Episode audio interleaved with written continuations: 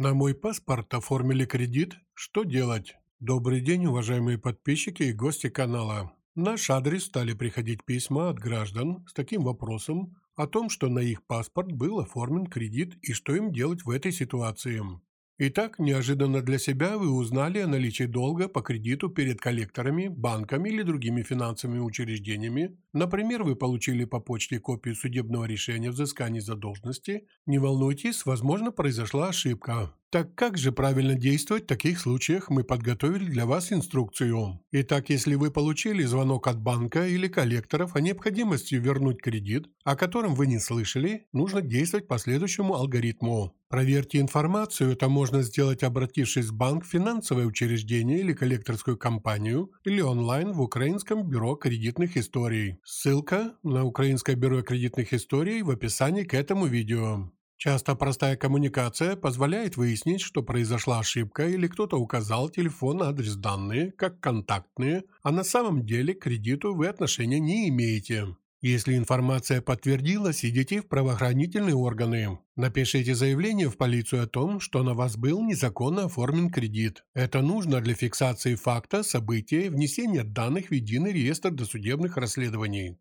Сообщите банку или микрофинансовой организации о том, что вы лично кредит не оформляли и приведите аргументы в вашу пользу. Получите от банка заверенные копии договоров о кредитовании. Коллекторы должны предоставить вам договор переуступки вашей задолженности. Обратитесь к юристу, специалисту по банковскому праву или самостоятельно выявите признаки подделки договора. Убедите банк или финансовое учреждение в подделке документа. Это позволит объединить усилия для разоблачения мошенников. Сообщите о подделке регуляторным организациям в сфере банковского сектора. В частности, Национальный банк Украины для сферы небанковского микрокредитования Национальную комиссию, осуществляющую государственное регулирование в сфере рынков финансовых услуг. Регулятор может назначить проверку и требовать от банка объяснений. После проведения первоначальных действий вы можете готовить иск в суд.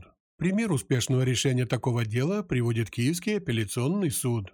Местный житель обратился в суд с иском банку о признании недействительным договора займа. Свои требования мотивировал тем, что договор с банком никогда не заключал и не подписывал. О том, что стал жертвой мошеннической схемы, человек узнал, когда получил по почте копию решения о взыскании с него в пользу банка задолженности по кредитному договору, заключенному в электронном виде путем регистрации на интернет-сайте на сумму более 20 тысяч гривен. О существовании такого договора ему не было известно, электронной почты у него нет, он не делал никаких действий, которые бы подтверждали его намерение относительно получения займа от данного финансового учреждения, Считает, что он имел дело с финансовыми мошенниками, которые использовали копии его документов. Мужчина заявлением обратился в отделение полиции, в котором указал, что в течение 2018 года неизвестные лица без его ведома оформили на него кредиты в разных банках Украины на сумму более 50 тысяч гривен. Суд при рассмотрении дела установил, что истец не регистрировался на сайте банка, договор с помощью электронной подписи не подписывал, Доказательств, подтверждающих, что сумма займа была зачислена на текущий счет истца, нет. Надлежащее доказательство того, что со стороны истца было совершено любое действие, направленное на заключение данного договора и получение средств на условиях займа, суд не установил. Договор о предоставлении займа, заключенный между финансово-кредитным учреждением и местным жителем, суд признал недействительным. Если вы попали в ситуацию и не знаете, как поступить, по ссылке в описании к этому видео вы можете получить юридическую консультацию. Это были новости на канале F-News. Подписывайтесь на наш канал, читайте нас в социальных сетях, ссылки в описании к этому видео. Если это видео было вам полезным, проголосуйте за него. Всего вам хорошего и ждем вас на канале F-News.